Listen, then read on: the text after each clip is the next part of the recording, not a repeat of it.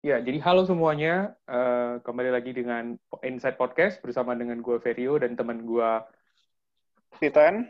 Ya, dan hari ini uh, kita kedatangan satu hmm, tokoh lah ya bisa kita sebut kalau bagi gue dan Titan karena gue dan Titan uh, sering mendengar nama ini di unit salah satu unit populer di ITB yang gue yakin semua orang setuju kalau itu populer ada PSIK ITB dan salah satu presidennya hari ini bergabung dengan kita untuk memberikan cerita lah bersama kita dalam episode kedua Talk and Listen. Uh, jadi mungkin supaya lebih jelas, uh, kita kedatangan Bang Genadi Pati. Uh, Bang Genadi Pati Mantap. ini adalah seorang presiden PSIK tahun, ya nanti tahunnya disebut sendiri sama Bang Genadi. Jadi uh, beliau juga uh, aktif dalam berbagai macam media sosial. Follower juga banyak di Twitter, tapi username sulit, jadi tidak saya sebutkan. Uh, terus... Uh, Selalu berganti-ganti Iya, dan dan Bang Kennedy sekarang juga lagi aktif ya Bang untuk lagi kuliah di um, Magister Ekonomi di UI gitu. Jadi mungkin lebih lengkapnya Bang Kennedy boleh kenalin diri dulu Bang? Ya, perkenalkan nama saya Genadi Pati yang disebut Presiden PSIK oleh uh, Titan dan Perio tadi. Kalau tahunnya waktu itu saya 2011 sampai tahun 2012. Jadi waktu itu saya tingkat dua karena saya masuk kampus ITB-nya 2009. Udah cukup tua juga saya, meskipun belum kepala tiga ya. Selebihnya eh, di media sosial kebetulan akun saya cukup aktif, curi-curi waktu sembari kerja. Yang share berita, nge-share apa, artikel-artikel tertentu, tertentu yang mungkin saya senangi dan topiknya saya senang gitu aja sih. Kalau soal eh, perkuliahan S2 itu baru mulai. Jadi jangan terlalu banyak tanya ke saya juga mau ngapain topiknya tesisnya maksudnya atau mau uh, ilmu-ilmu apa sih yang pelajari di itu? S2 Magister Ekonomi ya. Belum belum saya belum bisa menggali lebih jauh. Kalau soal topik ekonomi mungkin saya bisa bicara. Ya sekian aja sih perkenalan. Oke okay, thank you bang. Mungkin okay, kita ada pertanyaan duluan tan? Yo, jadi mungkin kita nggak akan ngebahas terlalu banyak tentang S2 lu karena kan uh, seperti lo bilang kayak baru juga ya bang. Jadi kita lebih banyaknya flashback aja kayak ke masa lalunya nih. Jadi mungkin pembukaan kita ngebahas tentang hal-hal yang relate dulu antara kita bertiga aja bang. Kayak misalnya tentang ITB uh -huh. gue tuh mengenal mengenal lu kan awalnya waktu gue di PSIK itu zamannya masih ada fotokopian terus waktu itu gue inget lu ngasih langsung ngasih kuliah gue di meja itu tentang sejarah perang dunia dan menurut gue sih lu paham banget tentang trivia-trivia gitu kayak gelar ratu Inggris, Queen Head of the Commonwealth, Defender of the Faith, bla bla bla bla. Ya kayak menurut gue kayak oh. ensiklopedia berjalan lah saat itu. Jadi orang yang membuat gue pengen eksplor ke tentang PSIK itu lu sama Adre saat itu.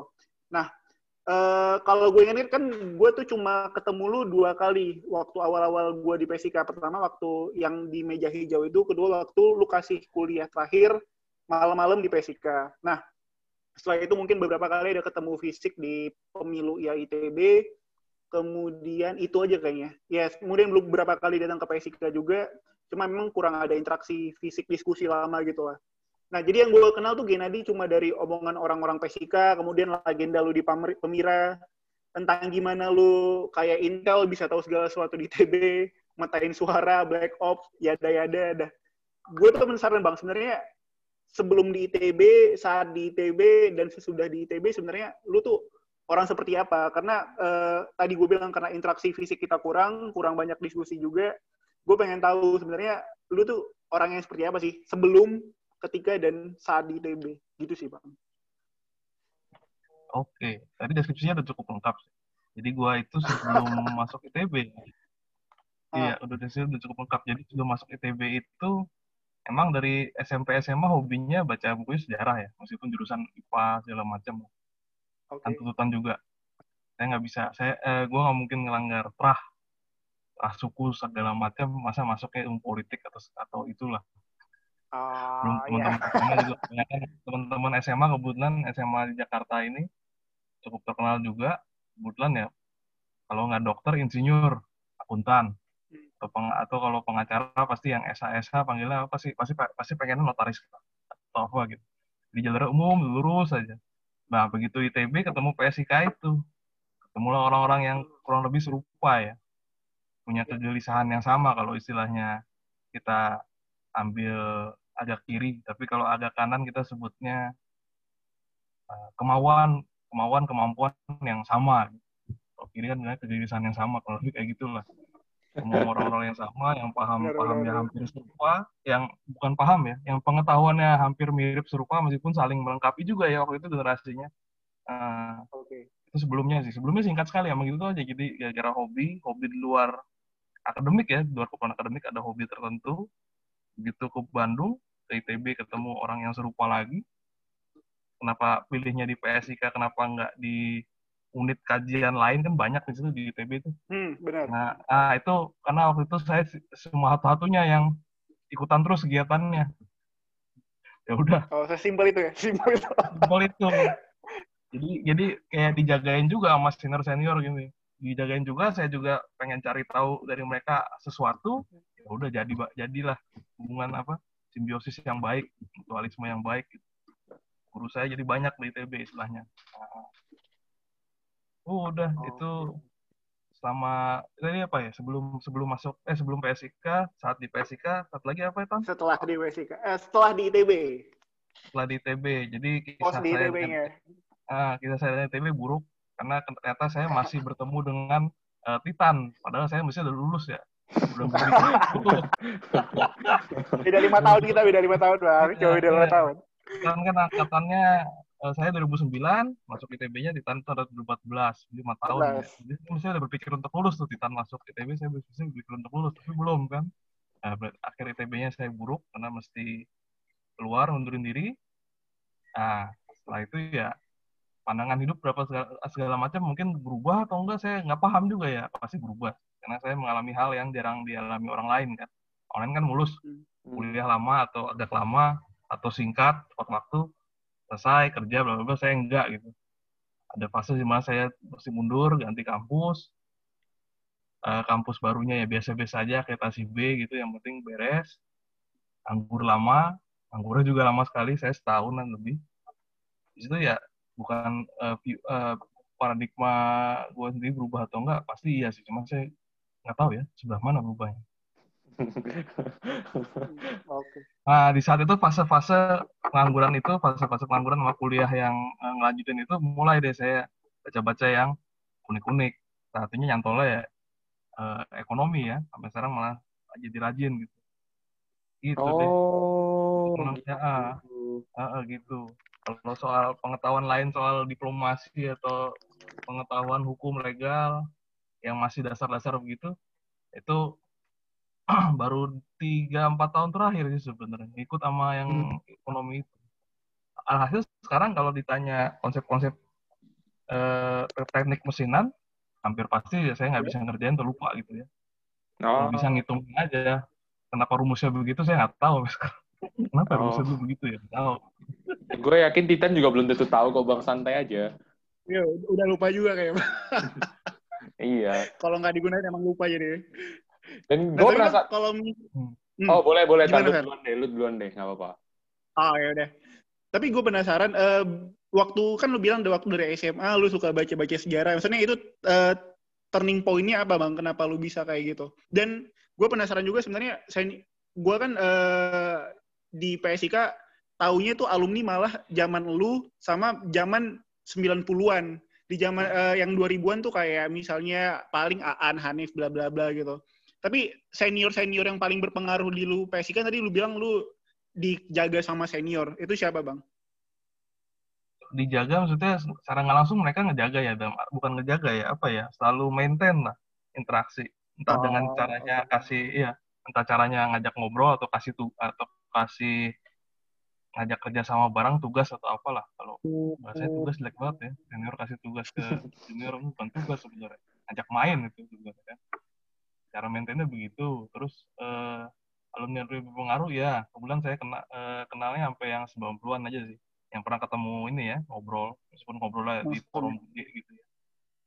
Hmm, oke, okay, oh, ya, okay. emang gak kesentuh. Karena buat mereka sejarahnya ada beda geng atau apa gitu. Itu panjang tuh kalau ceritain bisa topik sendiri tapi oh, iya. kan nggak perlu dibahas karena nggak ada ya. Ada yang jadi geng berkuasa lah, geng berkuasa di pemerintahan ya ada lah itu ya Fajrul dan kawan-kawan tapi nggak penting dibahas di sini. Terus apa lagi ya? Uh, penasaran apa lagi sih kan tadi lupa eh. Itu turning point lu waktu di SMA lu ya, suka uh, buku sejarah-sejarah itu oh, apa kenapa? Emang emang hobi aja sih. Entah kenapa suka gitu bacanya. Kayak baca cerita. Soalnya oh. kayak uh, apa ya baca cerita. Ada fitur-fitur menarik dari sejarah sebenarnya selain kita ngafalin tanggal sama tanggal dan apa tanggal dan peristiwanya kenapa begini kenapa begitunya itu loh dan menariknya tuh lu paham sampai detail-detail trivia gitu yang tidak populer gitu. Maksudnya lu tahu bah bagian inti dari sejarah gitu, Bang. itu kenapa lu bisa sampai mendetail gitu? Emang emang karena tertarik aja, pengen tahu aja atau apa gitu? Oh, kalau yang itu awalnya gini ya. Kalau sekarang mungkin saya terli eh, terlihatnya gini, kenapa pengen cari yang detail-detail kecil karena pasti pengen tahu kan. Ini sebabnya kenapa ya? Kenapa bangsa uh, wilayah ini atau bangsa ini kok berkembangnya seperti itu? pasti ada alasannya apa? Entah faktor uh, ada perangnya atau terbunuhnya berapa ada faktor aliansinya gitu sehingga berbelok gitu arah suatu wilayah atau daerah gitu daerah hmm. atau bangsa gitu ya. Itu satu. Tapi itu sekarang tiga empat tahun tiga empat tahun terakhir saya mikirnya begitu. Sebelumnya kenapa saya sampai mikirinnya begitunya? Karena ini aja sih. Biar tercipta kronologi yang runut supaya runut enak oh, I see, I see, I see. siapa ke mana apa ke mana nah, makanya mesti pakai dikasih fitur-fiturnya biar hafal gitu kayak kita kayak kayak gue gambar panah nah panahnya dikasih fitur apa lah panahnya beda dikit supaya orang tahu itu panahnya artinya apa sih itu aja sebenarnya sih cara mikir anak SMP SMA atau awal kuliahnya jadi kayak, kayak gitu. logika berpikir aja gitu ya? iya supaya kita logika, apa sih hmm. eh, jenderal uh, jenderal siapa ngapain kita kasih fitur dia itu apa sih entah mukanya apa hidungnya pesek lah atau apa atau itu kan tapi kan enggak sayangnya. Saya hafalinnya gitu. Dia dulu ngapain sejarahnya ngapain dia, dia pernah di mana. Nah itu yang penting. Ah, oke oke oke. sip sip.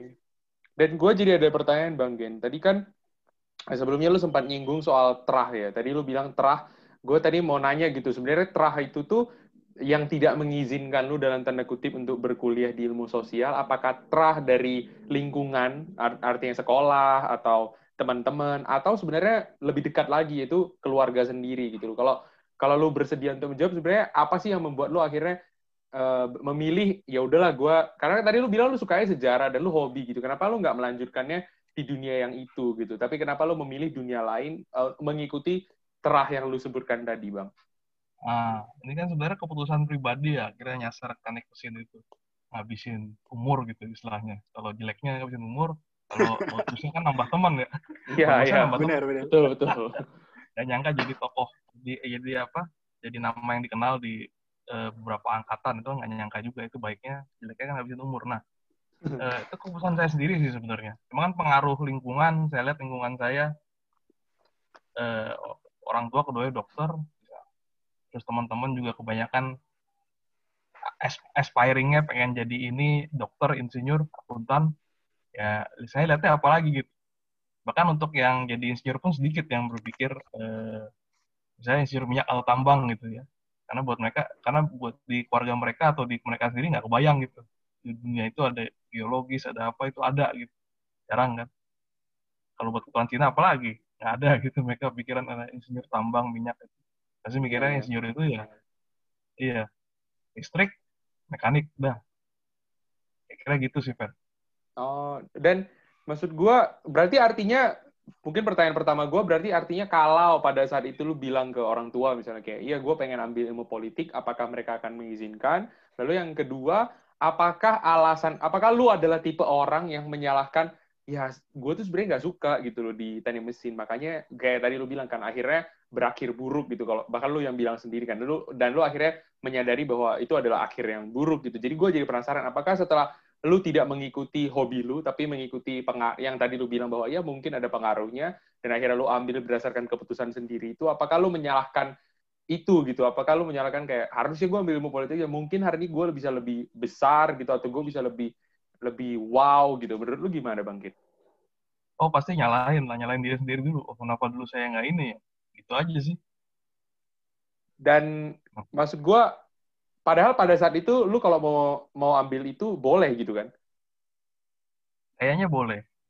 kalau mau dibilang ada kasus kontrafaktual ya, anggap uh, Gennady Pati umur 18 eh 17 tahun itu agak hijau, bisa dipengaruhi pihak luar bisa, tapi bisa ambil keputusan yang reckless menurut lingkungannya juga bisa. Reckless ceroboh ya. ya. Oh, nah, oke oke oke. Bisa sebenarnya bisa berarti bisa sebenarnya. Karena selama enam tahun saya ngabisin umur di TB itu, saya bisa bebas reckless ternyata. Oh berarti sebenarnya bisa waktu itu kalau kita uh, waktu itu saya mau reckless ya oh. di luar keluar dari apa eh, bukan tradisi apa ya udah budaya kali ya budaya yang ada di komunitas itu.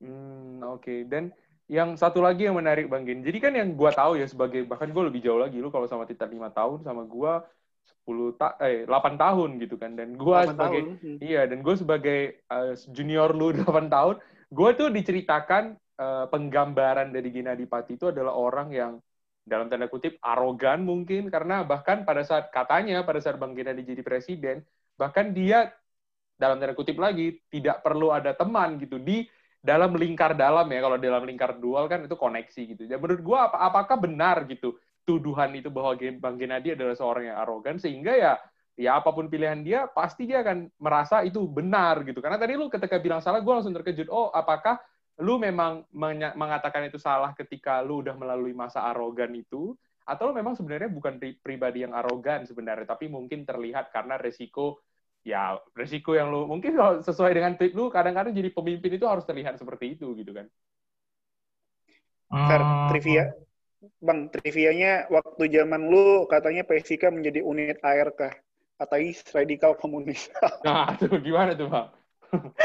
Nah, itu itu nanti ceritanya ada lagi tapi yang jawab ada lagi oke okay, ada okay. lagi itu itu ada lagi dan itu sangat episode yang sebenarnya nggak enak sih buat anak-anak PSIK 2010 ya nah oh. kalau yang uh, uh, iya kalau yang mood Vario gini arogan ada ada ada ada fase di mana saya nggak bisa nutupin uh, arogansi atau so, so sombong ya eh hmm. kalian anak-anak pengurus nah, rapat meja situ ya gue nunggu di sini aja nunggu keputusan kalian apa nanti saya veto atau enggak.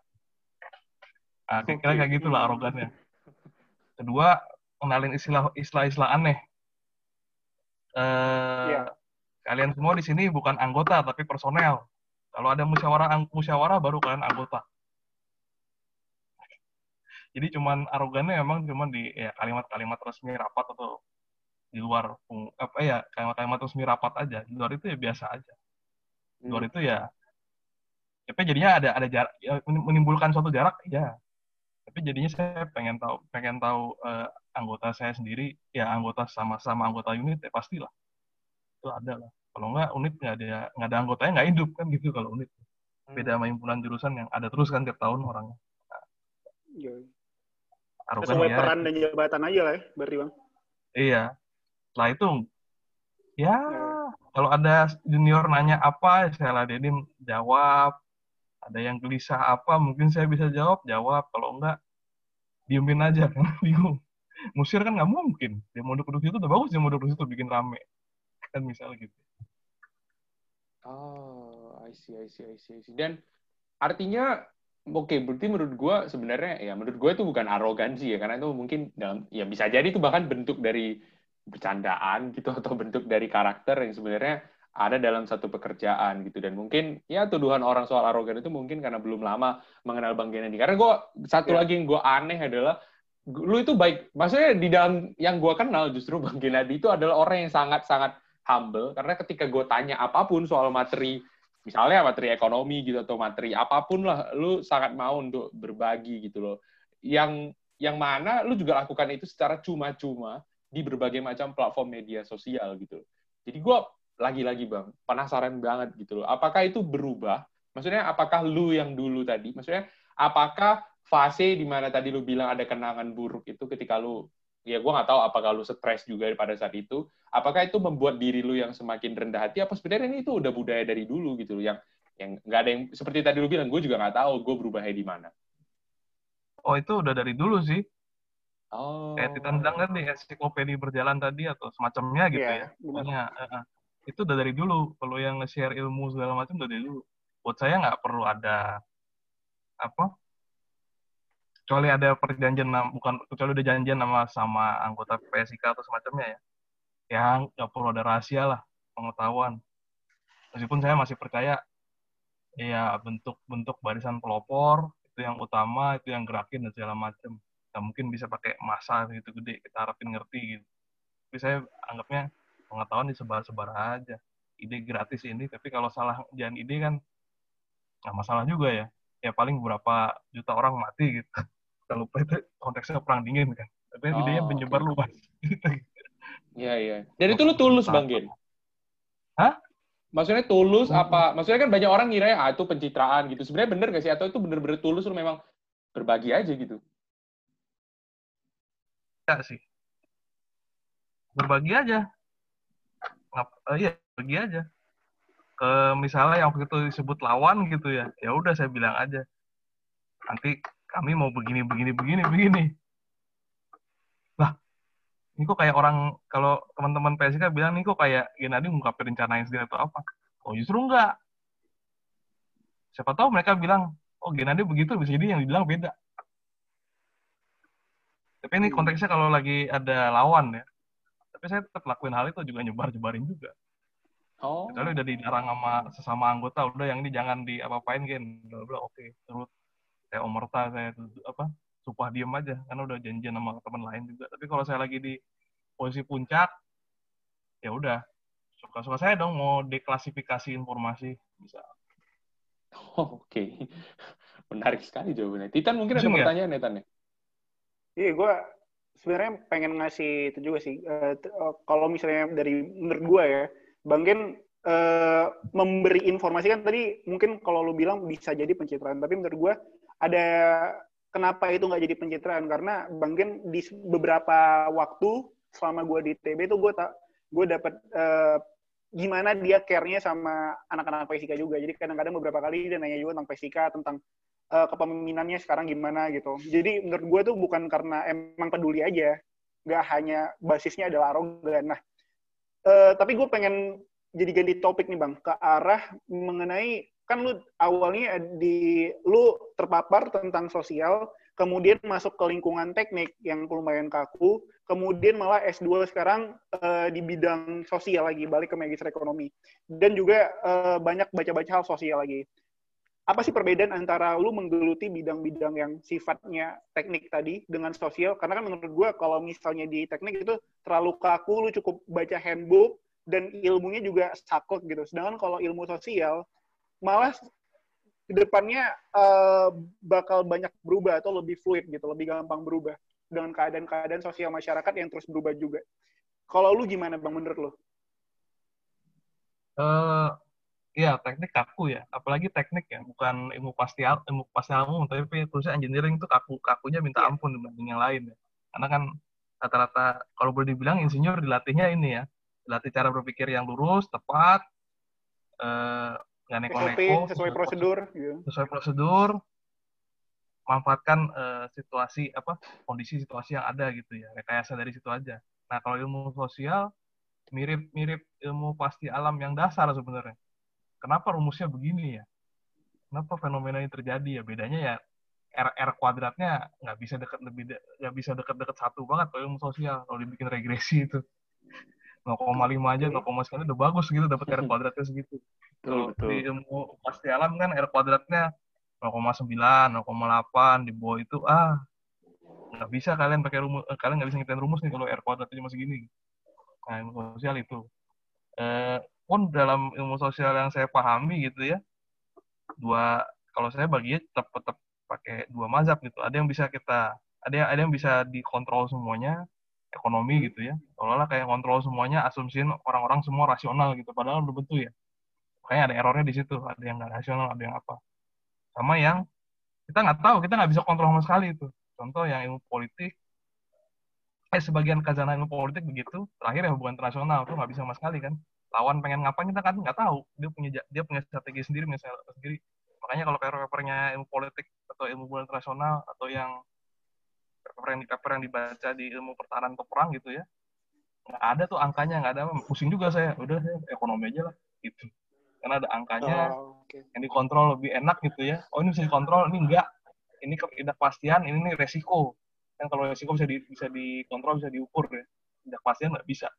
Bisa kayak gitu kalau di yang buat nasional semua nggak pasti ilmu politik juga ada sebagian kira gitu semua nggak pasti susah game teorinya lebih rumit matematikanya saya bilang lebih ini ya lebih lebih advance kali buat saya yang pikirannya cuma teknik doang game teori segala macam Oh, oke oke. Okay. Pasnya kenapa dan, sosial lagi ya hmm. hobi aja sih.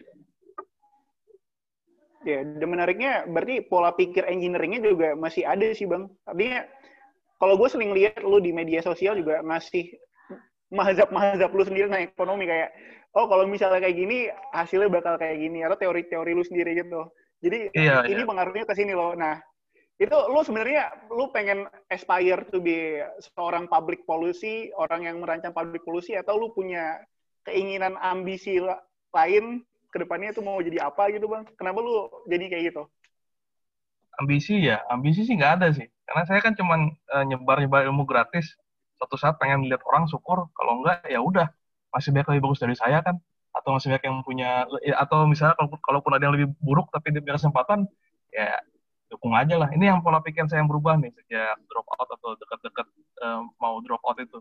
Ada kawan lebih bagus, eh lebih bagus nasibnya, lebih sukses dia punya kesempatan untuk uh, kalau itu tangga kekuasaan tangga kekuasaan kalau dia jadi di bisnis dia jadi apa? Uh, dukung-dukung aja lah. Ngapain di ngapain dianggap lawan dianggap ancaman gitu. Buat apa ya? Dukung aja dulu tanpa pamrih. Maksudnya dukung maksudnya tepuk tanganin. Kayak selamat bukan artinya dukung dia supaya jadi suatu ide tim saya gitu bukan. Maksudnya apresiasi aja. Toh ya, yakin lah dia nggak bak mungkin dia nggak bakal ingat kita juga. Cuman kalau di ya, cuman kalau dipikir-pikir ulang kenapa nggak memperbesar kesempatan? Gitu sih. Hmm, kalau ada orang yang lebih bagus kenapa nggak dia jadi orang gitu? Emang saya sebar sebar ilmu tujuannya supaya dilihat orang pasti ya semua orang uh, ada motivasi itu gitu. Supaya dikenal supaya di apa. Tapi kalau nggak diakui luas juga ya nggak nggak ada salahnya juga. Ah isi ada yang lebih jago kan emang karena mungkin karena ada yang lebih jago atau emang kita jelek gitu. Tapi orang masih ada yang percaya sebagian kecil. Nah itu berarti kan bikin kultus ya terserah sih mau dibuat jadi dia kult atau kultus bunuh diri kayak pendeta-pendeta di suatu negara maju itu kan. Tapi kan terserah. Ya, ada. ya kalau bilang sisi uh, sisi yang bukan negatif bukan apa ya, sisi jeleknya saya itu aja. Emang ada aspire jadi sesuatu ada. Tapi kalau ada yang ya bagus teman lebih oke okay, ya udah ngapain ngiri gitu. Saya saya mikirnya gitu dari sejak lima tahun yang lalu.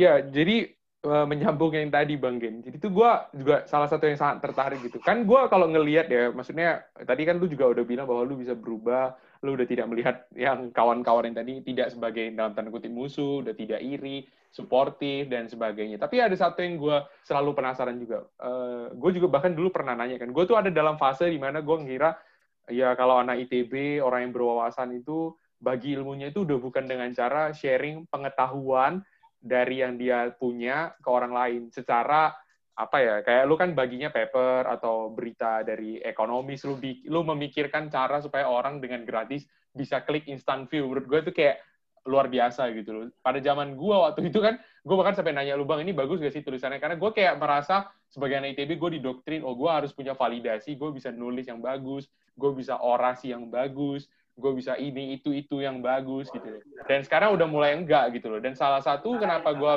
tidak berpikir kayak gitu karena uh, gue ngelihat halo? Ya ya. Oh sorry sorry. Tadi ada ada suara ini soal dari Titan kayaknya. Enggak bukan. Oh nggak ada jadi gue kira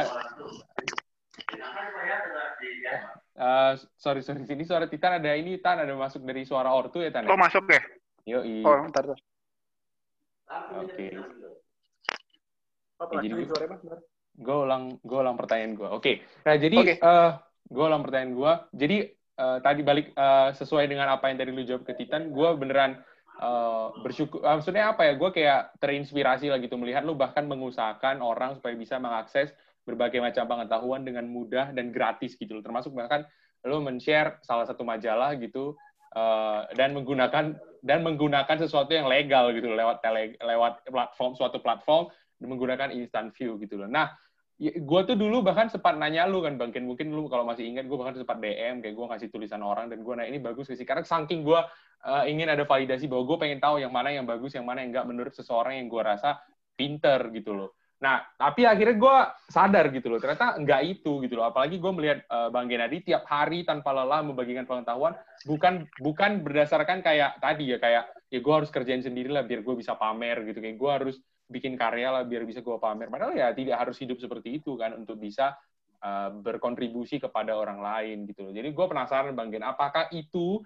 juga prinsip lu dari dulu atau itu berubah karena pengalaman buruk lu juga setelah uh, dari ITB gitu? Kayaknya berubah gara pengalaman buruk ya. Karena oh. udah titik kayak iya. Dulu kan mikirnya udah satu dari 3.200 gagal satu gagal sekian gitu kan berarti udah dablek banget nih di guru seorang uh, ITB 2009 ada gagal ya 20-an, 30-an, saya nggak tahu juga juga tepatnya berapa ya. Kan udah efek ya, di bawah satu persen, tapi udah kayak ketatapan gitu. Saya rasa dunia berhenti ya. Ya udahlah, berarti hidup saya bakal di rantai paling bawah aja. Nggak bakal naik-naik juga kayaknya sejak itu saya mikir. Ya udah nyiapin hal-hal yang dinikmati orang bawah apa sih? Baca, baca, bukan buat kan. Kira-kira gitu satu. Oh. Kalau soal ah kalau soal itu satu jadi ada ada rendah hati ya rendah diri juga saya nggak tahu tuh korelasinya ada atau enggak ya cuman dua-duanya berlaku sih buat saya rendah diri ya rendah rendah hati juga kedua oh. kalau soal nggak berapa hal bagus atau enggak. Ah itu dari dulu saya nggak pernah anggap itu tuh. Ada bagus atau enggak nggak penting. Yang penting kecepatan. Dulu saya pikir kayak gitu. Siapa nih kelompok bikin aksi duluan? Wah udah ada yang bikin. Udah malas ah si Tiben udah bikin, si MG udah bikin, udah PSIK nggak usah. Pakai sumber daya kita begitu. Kecuali kalau ada anak-anak anak-anak PSIK pengen ya udah, tapi kalau enggak, udah ada yang bikin. Ngapain kita ikutan? Kita ikut dari belakang aja kalau kayak gitu. Satu irit tenaga, kedua udahlah itu eh, lapaknya mereka sekarang jangan ya udah gua. Gitu satu pikirnya gitu aja sih simpel oh. karena kalau nggak cepet nggak nggak waktu waktu ini logika zaman saya yang penting bukan bagusnya sih yang penting cepatnya aja sih. Siapa yang cepat dia yang kayak uh, ngendalin dinamikanya. Waktu itu mikirnya masih simpel sekali ya. Nggak mikir oh si ini bisa bikin si, si Anu bisa bikin kita juga bikin yuk. Yang lebih bagus lebih apa lebih gede partisipannya misalnya atau lebih bagus publikasinya gimana. Ah nggak mikir kayak gitu saya yang cepat-cepat aja. Kita nggak usah cek jujur ya udah jangan dilakuin gitu. Sekarang ke bawahnya gitu juga sih jadinya cepat puas ya jadinya. Cepat puas bukan cepat puas ya. Cepat nyerah. Ah cepat nyerah. Ya kira gitu sih Pak. Oh, oke okay, oke okay, oke okay, oke. Uh, dan dan kalau misalnya Bang Gen, kalau misalnya ditanya, berarti semenjak maksud gue kan uh, mungkin ya bagi banyak orang, gue nggak tahu sih apakah Bang Gen merasakan atau enggak, tapi mungkin banyak banyak orang, gue yakin lah pasti ada yang ngerasa ya Genadi oke okay lah jago gitu untuk berpolitik di kampus, oke okay lah dia punya banyak pengaruh pada saat dia di kampus gitu loh, tapi mungkin dia nggak bisa gitu loh menyelesaikan apa yang seharusnya dia duluan selesaikan gitu loh. Yang mana kayaknya itu nggak semua, gue nggak tahu sih kalau dia anak PSIK yang aktif, gue yakin nggak banyak yang berpikir kayak gitu. Pasti banyak yang meyakini bahwa uh, Bang Genadi punya pilihan sendirilah kenapa dia tidak menyelesaikan misalnya atau tidak ya tidak sesuai dengan ekspektasi manusia manusia di luar sana lah gitu. Kalau jadi gue jadi penasaran gitu, apa sih sebenarnya prinsip hidup lu sekarang Bang Gen setelah mengalami berbagai macam pengalaman, bahkan sempat nganggur juga tadi seperti lu bilang, lama gitu kan,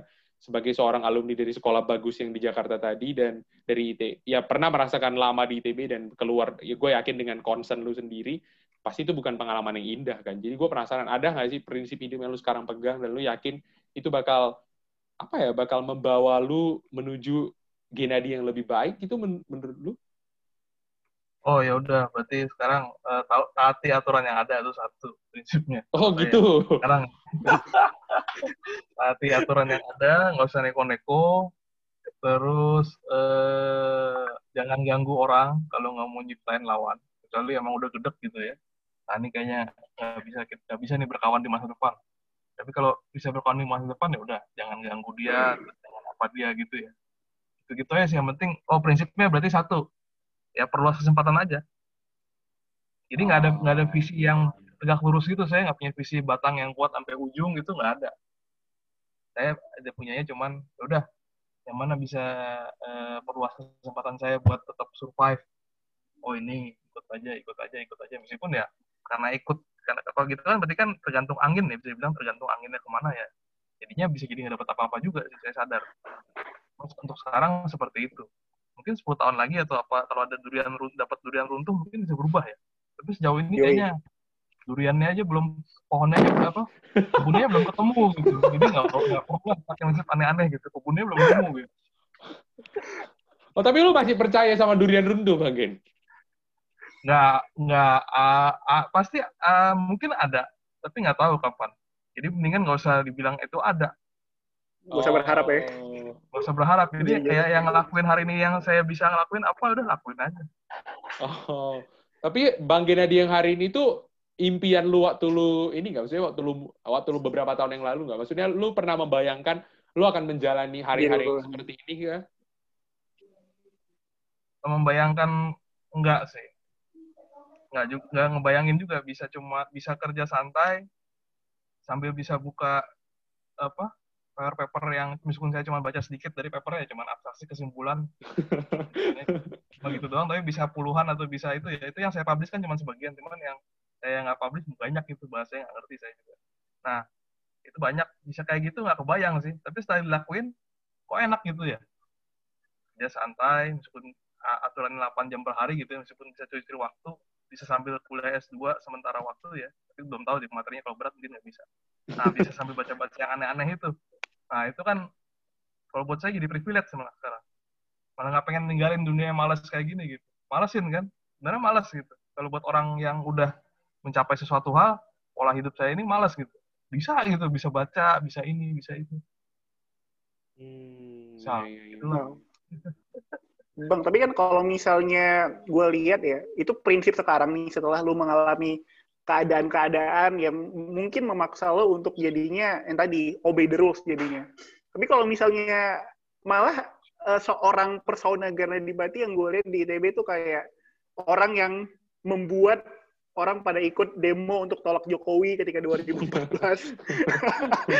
Terus orang yang ngebantuin seorang Nyoman Anjani yang dari bukan uh, cuma mahasiswa mesin biasa itu jadi presiden KM di zamannya. Nah, itu kan di situ prinsip lu apa bang? Jadi kenapa apa alasan lu ngelakuin itu? Apakah karena memang yang tadi lu bilang yang penting ada gerakan yang cepat atau apa? Atau eh, moral lu saat itu kenapa lu melakukan hal seperti itu jadinya bang? Itu sih, gue pengen penasaran jadinya soalnya legenda ini harus dikonfirmasi jadi.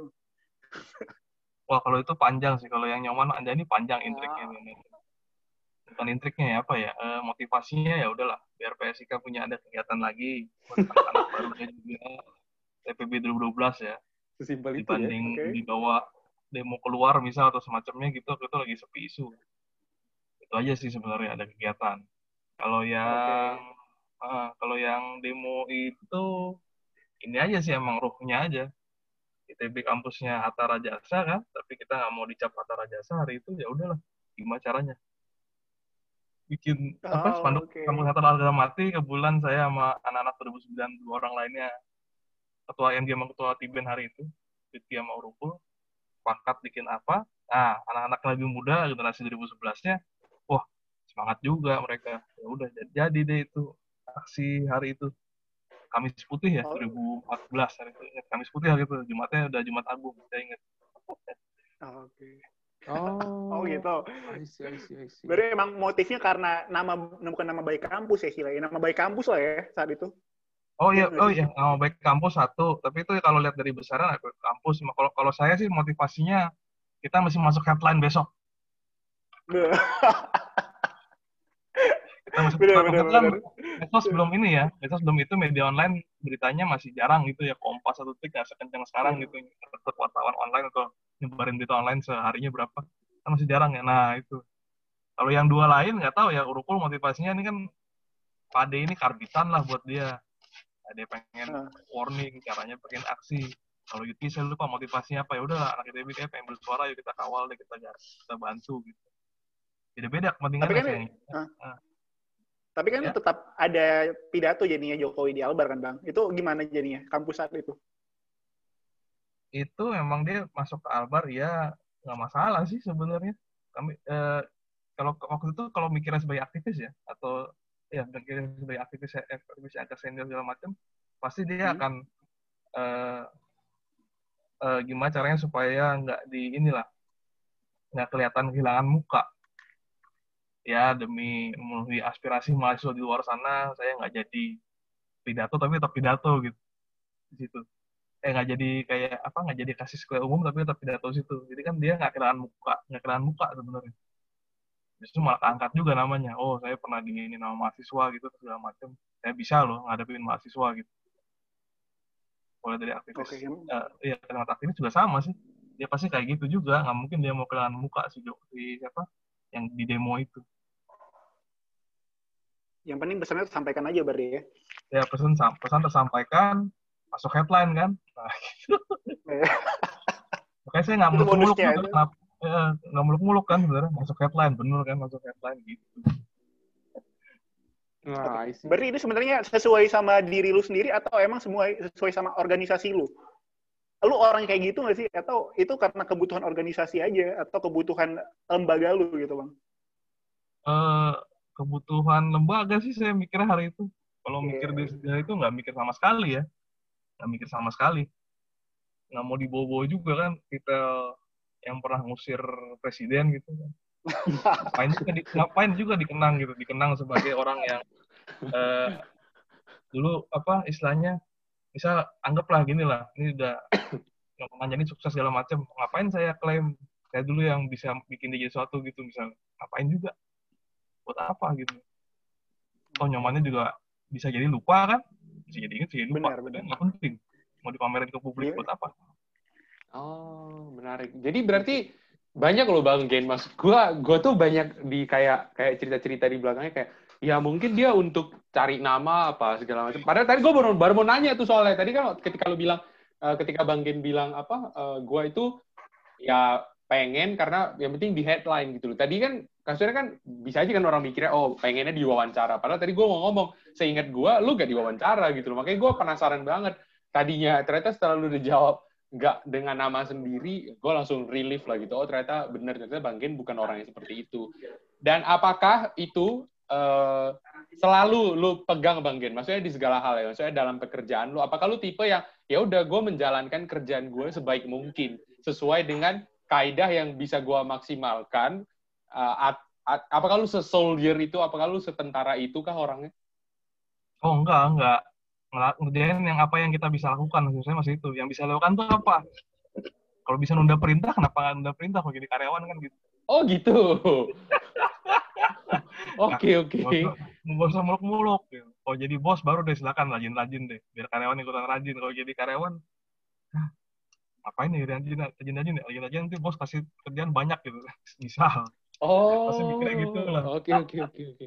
Ada Jadi, ada fase di mana ada selflessnya juga. Tapi kalau bukan selfless gini gini loh. Misalnya saya beneran mission oriented gitu ya bukan. Ya tergantung misinya apa. Misinya ini bisa nggak saya lakuin? Bisa terus bisa nggak saya mas-malesan bisa oh ya udah berarti mas-malesan oh oke okay. gitu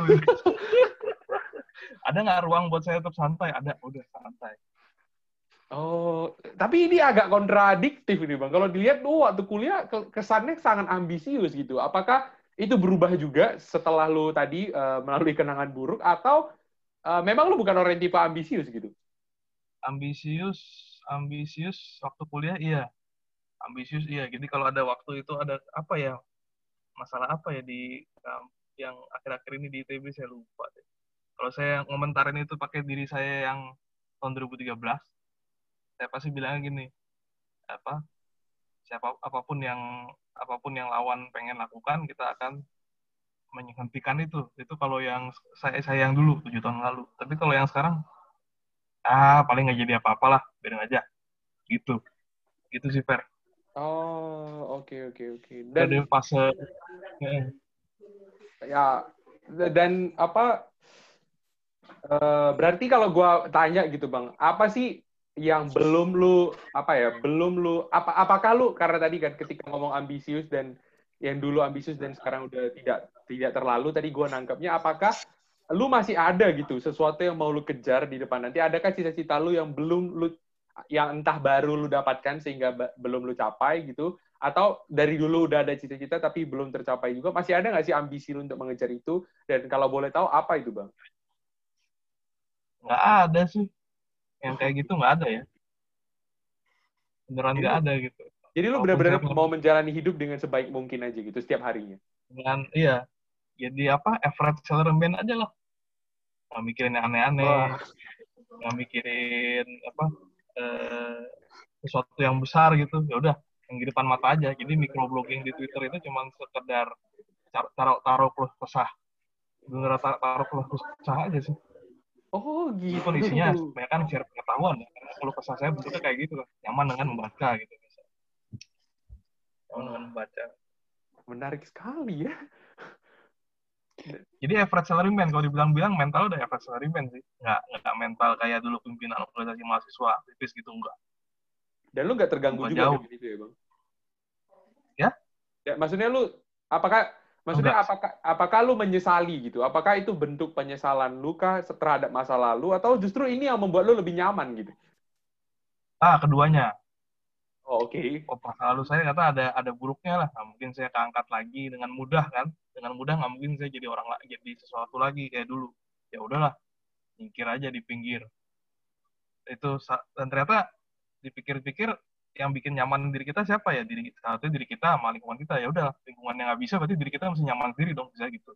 Kalau dulu dulunya mendukung kayak saya sekarang ini bisa mas-masan dia. Bisa ngajarin hobinya ya udah mendukung berarti dulunya oke okay. kalau nggak bisa ya diri sendiri mesti nyaman. Ya udah nyaman jadi mediocre atau bahkan jadi bukan mediocre lagi ya di bawah rata-rata gitu. Oh, orang nggak kenang saya lagi gitu oh nggak masalah. Lagi di soal gitu. Wah bagus malah bisa malah lu malah lu nggak menyesal ya kan maksudnya banyak banyak aktivis yang gua kalau gue lihat sih fenomenanya banyak juga tuh aktivis-aktivis yang besar di kampus tapi ternyata setelah dunia pas kampusnya ya biasa aja jadinya gitu. Apakah lu ada penyesalan nggak di situ kan nggak ada sih. Nggak ada berarti ya? uh, kalau di populasi sebenarnya banyak sih yang habis selesai itu jadi biasa-biasa aja banyak. Kalau yang sekarang oh, mungkin yang sekarang itu yang sumuran perio atau di atasnya dikit kan jadi iklan Shopee ya. ya betul betul. Itu juga prestasi sebenarnya. Jangan dibilang itu buruk gitu ya. Butuh yang lain. dengan cara seperti itu gitu. Kalau dipikir ulang ya, ya mungkin mereka ada belok gitu ya. Ke aktivis-aktivis lagi kan tetap kok ada kesempatan jadi iklan, jadi bintang iklan, kenapa enggak gitu. Saya mikirnya kan gitu aja. Oh, pinter juga nih orang-orang. Buat loncatan gitu ya. Nah, masalah juga sih saya mandang sekarang kayak gitu orang-orang pakai jabatannya dulu atau pas sekolah atau pas kuliah buat loncatan atau buat sekarang bahkan loncat untuk jadi menteri kenapa dia eh cara dia supaya menjadi menteri gimana? Ketua partai misal. Kan banyak yang kayak gitu tuh. Oh, iya. Hmm. ah mau buat loncat doang partainya nggak diurus gitu misal. Nah itu ada juga yang kayak gitu sering saya tuh apa bukan sering teman itu bisa deket tangan saya saya temuin gitu kan. Contoh. Iya, iya, iya, iya, iya tetap oh. pragmatis ya. Jadi di di end justify the means itu tetap berlaku seorang. Yeah. Oh. masalah. jadi kalau ketemu, ketemu orang-orang pragmatis kayak gitu nggak masalah. Cuma kalau saya pragmatis ya udah, saya bisa bisa malas ya, masih bisa ya udah malas. pragmatisnya di sisi itu aja. Emang sisi yang ajak bu, gua eh, nggak uh, ambisius sama sekali. Bener kata periode tadi ambisius. Oke, okay. tapi kalau gitu, lu apa penyesalan lu Gem selama lu hidup sampai sekarang ini? Yang pengen Ap yang gue pengen tahu aja sih. Apakah tidak Ada melanjutkan uh, apakah tidak melanjutkan ke ilmu sosial atau tidak menyelesaikan uh, ilmu yang seharusnya lu selesaikan atau justru berpikir apa uh, ya atau ada hal-hal lain lagi yang kami tidak tahu Bang Gin? Nah, kalau lihat dari polanya, eh bukan lihat dari polanya, lihat dari yang cara pikir saya sekarang, itu penyesalan tertinggi ya itu. Nggak bisa nyelesain kuliah di ITB itu dalam waktu enam tahun. Bukan yang dulu pas keputusan pas SMA terus pindah ke teknik masuk ke teknik itu enggak. Itu kan waktu itu keputusannya kan gini waktu pindah ke waktu pas masuk teknik ITB itu. Ya udah yang hari itu Gina Pati umur 17 tahun punya data mengenai ini lingkungan dia seperti ini wajar dia ambil begitu kalau dipikir ulang. Kalau kita mikir gitu wajar kalau waktu itu siapa? Misal tahun 2003 itu apa siapa? Eh, Amerika Serikat invasi Irak. Kenapa tuh datanya seperti itu mereka punya? Ini nggak bisa oh, disalahin. Bisa, ya ini nggak bisa disalahin tuh. Tapi kalau yang sama enam tahun di kuliah itu, saat saya lihat ulang, ada banyak kesalahan yang jarang masuk kelas. Eh, pernah ujian nggak datang nggak ya ujian selalu datang sih cuman maksudnya nggak jarang masuk kelas jadi nggak dapat materi jarang ngerjain kuis padahal kuis di kuis kan ini ya gap antara si rajin sama si kuis ya kuis berarti pas masuk kan pas masuk Iya, betul betul betul. gap antara si rajin sama si malas kan di kuis kan sama sama-sama kaget soal dosennya kasih kuis. Beda sama apa Betul. PR kan yang malas sama yang rajin ketahuan tuh bedanya. Nah, karena saya nggak iya jarang masuk kuliah jadi nggak dapat kuis. Terutama tip absen karena cuma tahu tip absen doang kan. Ya udah udah pikir-pikir itu kesalahannya sih fatal. Hmm. absensi di bawah tujuh bulan padahal itu ada maksudnya ternyata absensi itu. Datang aja tidur nggak masalah kan. Tapi absensi penuhin kita menghormati yang pemberi kuliah meskipun dia tahu dia nggak hormat meskipun dia tahu dia cuma apa dia tahu dia cuma kita tahu apa eh dia tahu kita cuma tidur gitu tapi kita menghormati dengan datang gitu itu kan sesuatu mestinya kalau di pola hubungan orang Indonesia orang orang Timur ya gitu sih penyesalannya utamanya itu nggak bisa selesaiin apa yang di depan mata saya hari itu Hmm, Dan akhirnya lu jadi pribadi yang lebih disiplin hari ini, Bang Gen. disiplin ah itu belum sembuh tuh Oh, belum. Oke. belum sembuh Tapi ada usaha, ada usaha. ada usaha ada lah usaha pasti ada Karena gue pribadi kalau observasi sosial media lu Bang Gen, lu kayak gak pernah tidur Bang Gen. Makin gue tuh penasaran disiplin hidup lu itu kayak gimana Jam Bang Gen. 3 malam masih nge-tweet. Iya, ta- tapi jam 8 pagi udah nge-tweet lagi masalahnya. Nge-tweet lagi, bener. ya itu itu itu yang mesti diakalin caranya gimana datang datang kantor tapi telat gitu aja sih Oh. Tapi lu masih tidur kan Bang Gen? Atau gak tidur juga jangan-jangan selama satu minggu? tidur tidur tidur Oh, karena gua betul-betul wow, Jir maksud gua eh ya tadi kan karena nggak jarang masuk kelas itu kan bentuk tidak disiplin, indisipliner itu kan. Berarti kan amat Ah. dan gue lihat sampai sekarang masih kayak gitu gitu loh. Karena kadang jam 8, jam 12, jam 3 pagi, nanti jam 5 lagi udah ngechat lagi, jam 7 malam, eh jam 7 pagi udah ngechat lagi, tiba-tiba hilang lagi jam 12 lagi. Kayak gua aja sampai bingung bagian kalau ini orang pernah tidur gak sih? Dan lu selalu nge-share ilmu masalahnya. Jadi kan artinya lu selalu baca kan? Atau itu ilmu yang lu ulang-ulang. ilmu yang diulang-ulang? Enggak sih. Eh, eh kalau diulang-ulang iya ya kan topiknya topiknya mirip-mirip ya. Topiknya mirip-mirip semua. Itu yang kadang-kadang orang bertanya-tanya itu lo kok bisa banyak anda kasih pengetahuan atau nyebar pengetahuan? Ya kan sama terus. Ya wajar cepet gitu ya. Itu aja sih saya balasnya. Ya, hampir sama semua temanya. Temanya kata-katanya istilahnya gitu ya. Tapi karena cuma tahu bahasa Inggris aja gitu luar bahasa Indonesia ya cepet lah. Ada satu lagi Bang Gen yang menarik lagi. Maksud gua, lu kan ngomongnya kayak pedes gitu kan kalau di sosmed ke banyak orang ya, bukan ke bukan ke orang-orang PSIK aja, bahkan ke banyak orang kelihatannya gitu. Kalau ngomong langsung sih enggak kan. Gue penasaran, itu lu bener-bener pedes apa enggak sih Bang Gen? Dan lu sadar gak sih kalau lu dirasa, oh ini orang kenapa pedes banget ya kalau ngomong atau kayak ini orang kenapa nggak difilter ya kalau ngomong ya? oh iya iya emang nggak difilter dan pedes ya ini karena keperluan podcast aja jadi kurang pedes mungkin ya Serius, itu serius. karena Kalau- peran karena peran atau emang lu dari lu emang kayak Iya. gitu bang? Kayaknya kayaknya dari dulu deh itu bukan karena peran dulu pernah jadi ketua atau apa enggak kayaknya dari dari, dari dulu itu dari zaman eh, masih puber sampai sekarang gitu tuh yang kebawa gitu Oh, nggak bisa oke. kayak kalau hum, pakai humor itu selalu humornya dark kalau humor selalu humornya dark Benar. Dan gue Misal, ada lagi Bang itu? Gara-gara itu Bang Gen, gue jadi penasaran gitu. Kayak dulu ya Bang Gen, kalau gue punya teman kayak lu gitu, biasanya jarang ada teman gitu. Kalau lu kan punya banyak, ya gue lihat Twitter lu juga masih banyak kan yang kayak eh, men- yang orang yang sama sering berinteraksi juga gitu. Dan kayak ke gue lu juga baik banget mau berbagi dan akhirnya kita jadi sering komunikasi juga. Gue yakin mungkin dulu Titan waktu pertama pertama ketemu lu juga ya nggak ada hard feeling lah gitu. Kalau lu sendiri tuh pernah nggak sih Bang Gen merasa kok gue nggak ada temen ya. Terus sebenarnya selama ini banyak temen. Dan yang kedua, kalau memang kesulitan mendapatkan temen, lu merasakan, maksudnya seorang Gina Dipati itu bisa merasakan kesepian juga nggak sih? oh iya jelas jelas. Ada jadi kayak eh, ini pas justru pas kuliah akhir-akhir itu ya. Eh, dua tahun terakhir di TB itu. Orang lain kan gara-gara ke kelas aja udah jarang ya. Itu satu kelemahannya. Weekend ya itu lagi. Nggak ada temen yang apa ya waktu itu kuliah ya. Kuliah bukan dunia nyata saya jadi kayak emang ada kayak stratifikasi kelas-kelas kan? Meskipun bedanya cuma dua tahun pun tapi kerasa jauh gitu. Gara-gara istilahnya kuliah ya. Beda kalau dunia nyata gitu. Dunia nyata ya cair gitu. Mau beda dua tahun tiga tahun kan masih bisa ngomongin hal yang sama. Karena sama-sama waktu kecil nonton Doraemon gitu ya. Tapi kalau yang di kuliah kan saya nggak bisa kayak gitu. Ada kayak ada strata ada apa. Ada kayak kelas-kelas itu tadi. Sepinya itu. Ada apa sih? Sepi. Hmm, dan akhirnya sekarang lu udah mulai maksudnya lu udah mulai karena tadi merasakan kesepian itu apakah lu mulai mencari mencari cara untuk menemukan teman kah? Atau lu mengurangi tingkat kepedesan lu tadi supaya jadi ada teman? Atau lu justru ya nggak masalah gue cuma mau nerima orang yang bisa mengerti gue seperti ini. Karena kan lu bukan peran kan? Hmm, lebih ke mana ya cara caranya ya? Pedesnya masih jalan. Nerima orang lain yang sesuai sama saya nggak juga ya. Jadi ya udahlah saya mesti kerja sama sama dia atau mesti interaksi sama dia ya udahlah terpaksa berarti.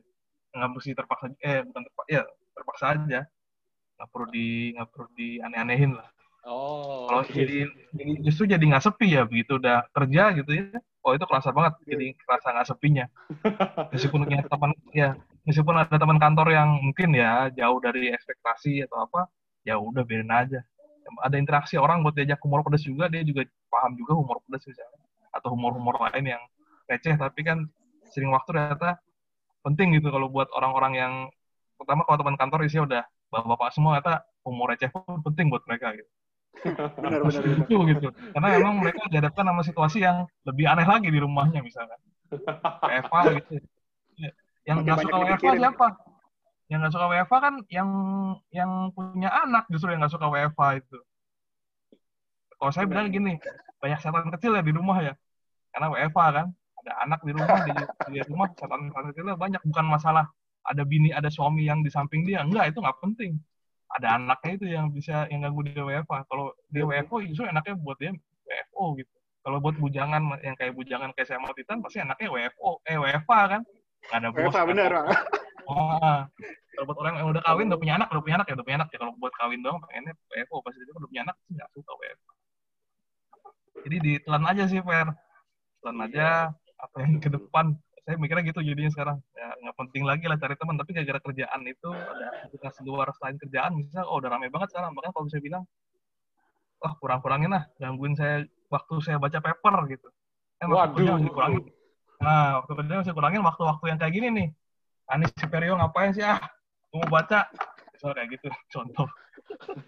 Ya Kira jadi takut gitu, nih gue kan ngajak kayak gini ngurangin waktu baca lu nih Untungnya udah, sebelum ini udah baca-baca. Oh, mantap.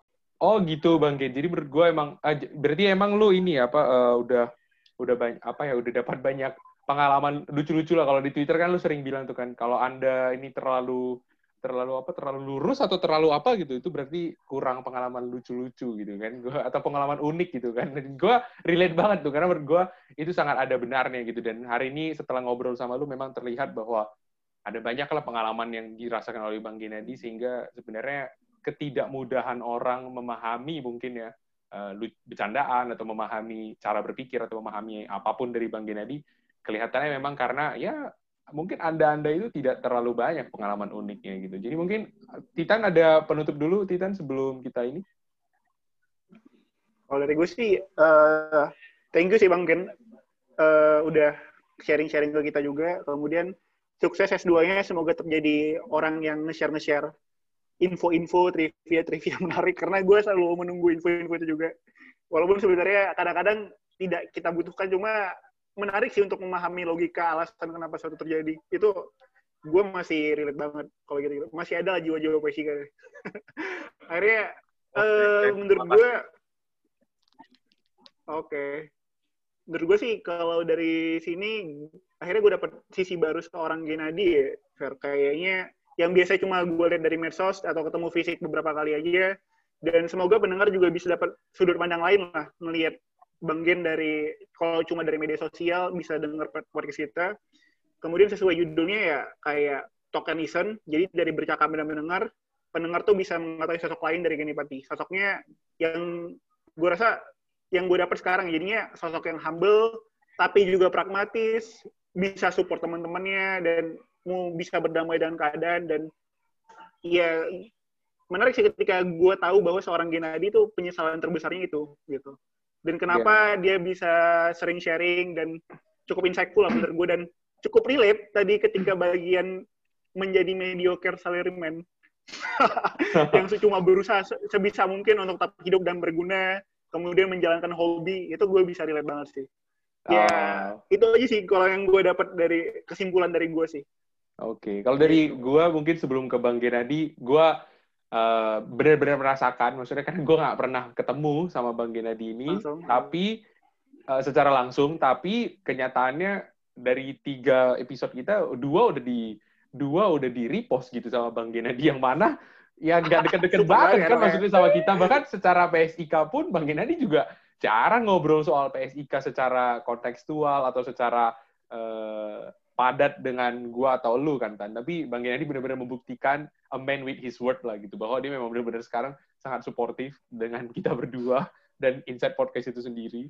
Terus uh, Bang Genadi juga tidak pernah berhenti untuk uh, apa ya kayak setiap gua nanya gitu, Bang Genadi akan selalu menjawab sama seriusnya. Bahkan lebih serius gitu daripada dia menuliskan komentar-komentar atau mention di Twitter gitu. Dan Bang Kennedy adalah satu dari sekian banyak orang dengan ya gue yakin lah followers lu juga Bang Ken apa ada pejabat publik lagi kan yang ngefollow kan. Tapi lu tetap mau untuk, tetap mau untuk apa ya tetap mau untuk membumi bersama dengan kami kami ini gitu dengan ngobrol dan maksudnya bahkan lu kalau ada salah lu masih minta maaf uh, kalau lu ada yang tidak tahu lu bilang tidak tahu tidak melebih-lebihkan dan tidak mengurang-ngurangi dan itu benar-benar inspiratif sih. Maksud gue kalau lu bilang tadi bahwa uh, mungkin lu tidak ada ambisi ya, gue harus kasih tahu bahwa kenyataannya gue banyak mengambil inspirasi dari cara lu berbagi pengetahuan, dari cara lu menghadapi uh, banyak jawaban-jawaban orang yang kadang juga nggak nyambung. Gue yakin lu dalam hati, apaan sih ini orang gue lagi bahas apa, nih orang bahas apa gitu. Atau mungkin tuh datang ke gue juga gitu kan,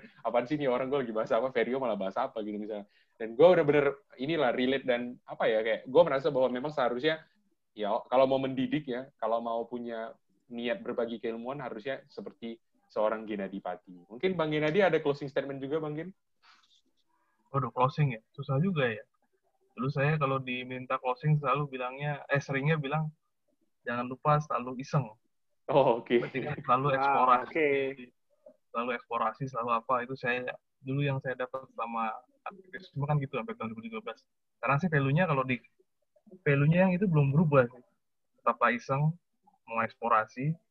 Mau sekarang batasannya jelas, karena bukan karena udah bukan mahasiswa lagi kan, berarti ada eksplorasi yang jangan sampai melanggar eh, melanggar hukum atau melanggar norma suatu normal lah.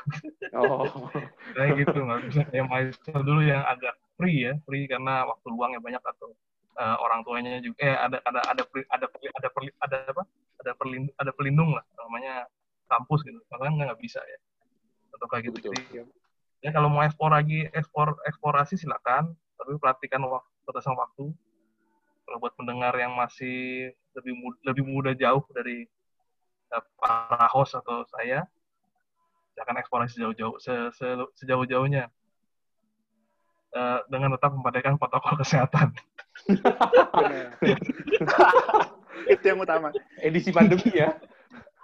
Lagi musim pandemi. Ini berarti kayak Steve Jobs, Fair. Stay hungry, stay foolish. Ya kan? Oh, mantap. Ya, ya, Keren ya, Bang Genadi apa hidupnya a French salaryman tapi cara berpikirnya Steve Jobs, bro. Kita tinggal tunggu Bang Genadi jadi Steve Jobs Indonesia beberapa tahun ke depan. Amin kan. Jangan, jangan lah. Saya tetap pengen jadi orang biasa aja. Malas jadi orang di puncak itu. Oh gitu. Oke. Okay. kalaupun jadi kalaupun jadi pembantu orang kuat, ya udahlah kita bantu. Saya bantu supaya dia makin kuat, menangnya makin gede. Kalau dia pusing sendiri, masa bodoh. Yang penting gue udah bikin menang lu jadi gede, gue bantu lu kok gitu. Gue oh. aja pembelaan. Yo. ya kuat kan, lu kan pengen kekuasaan nih, gue kasih nih. Mantap, Berhasil, mantap. Lu repot, urusan gue. Gue bantu lu. Mantap, mantap. Berarti kalau jadi juru kampanye cocok nih. Jadi staf ahli kabur nih Bang Gina ini. Oke lah kalau kayak gitu. Mungkin kita tutup aja ya Tanya sama Bang Oke, sip. Yuk. Makasih banyak buat para pendengar. Semoga Talk Netizen episode kedua ini bisa memberikan insights, bisa memberikan uh, inspirasi juga bagi para pendengar sekalian. Sampai berjumpa di episode berikutnya bersama dengan Insight Podcast, your daily dose of weekly insight. Thank you. Yo.